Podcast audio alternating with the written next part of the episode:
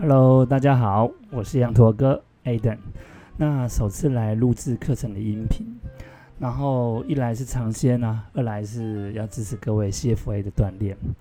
那先说这首篇之后还会有，我觉得不一定，那就看有没有适合的题材。当然了，主要还是看各位的反应效果怎么样了。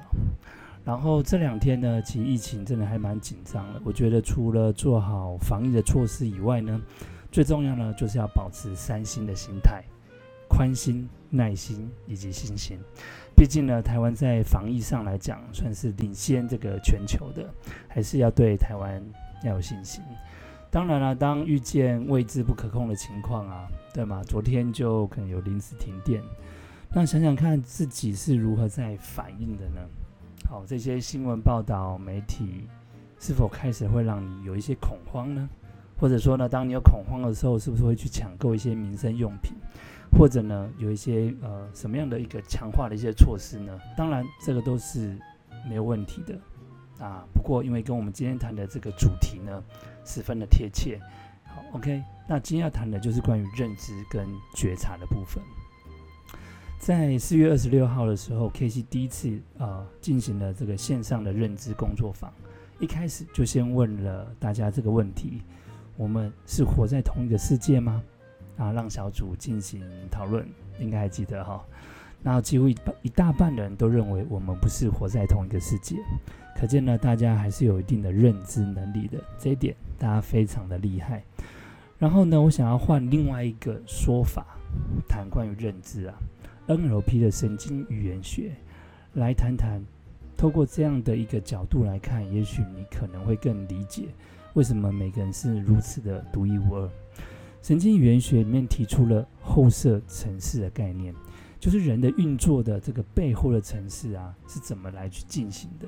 当然，它也决定了一个人的性格。那什么是后设城市？请大家呢先点开文件来看。好，有个图这样的图说的方式来进行，也许呢你会比较理解。好，当然这后设城市就是你的世界模型是如何被建构出来的。好，你是如何思考的？你是处于趋吉型的还是避凶？是看到机会还是危险？那你会接下来你会采取什么样的行动喽？是主动积极的呢，还是被动反应等待等等？那因为它会在潜意识里面去做运作，然后主宰了我们去做资讯的一个接收。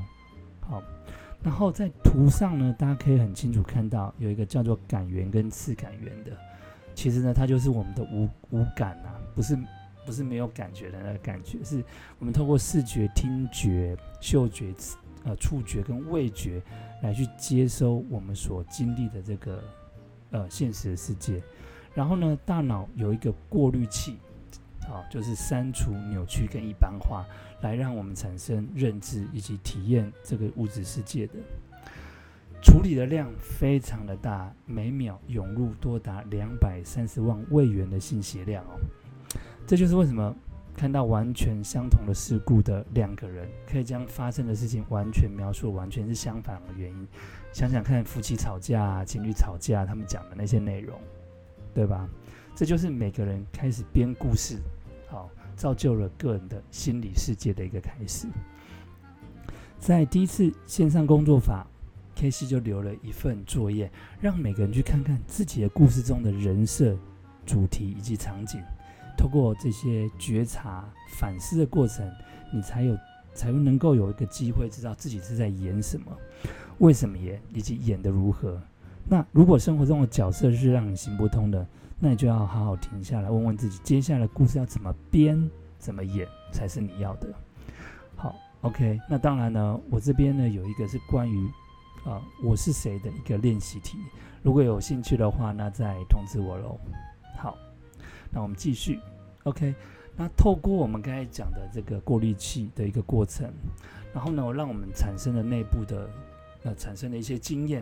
啊，包含呢，呃，这些事件的发生的时间点啊，在哪个位置？也许你跟谁，这些记忆，好，透过什么样的语言，你当时做哪些决策，以及你产生了哪一些信念等等。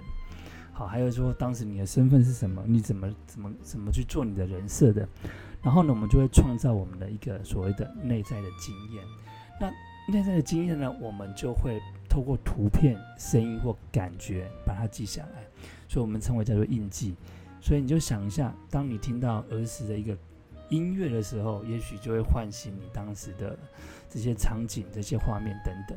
因为大脑要处理这么大量的讯息，所以呢，过滤器呢会把讯息量降到每秒一百二十六位元，方便于我们储存啊，变成我们的长期记忆。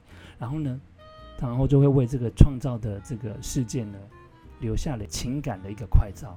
于是呢，就慢慢的形成了我们的这个信念的部分。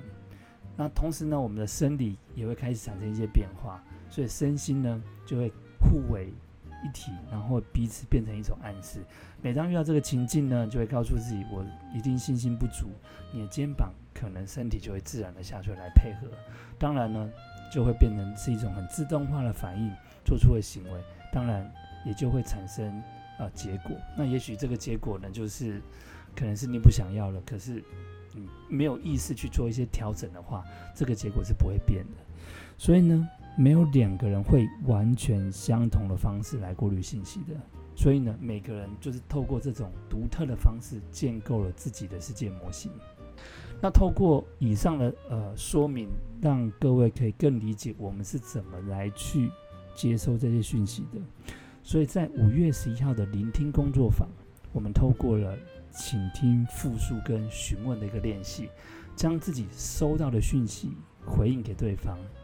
把我认为的与对方认为的去做一个核对，那确认听到的与对方要说的故事是否一致，对吗？因为过滤过过滤器的方式不一样，过滤出来的东西也不一致，所以你认为的也只是你认为，他觉得也只是他觉得。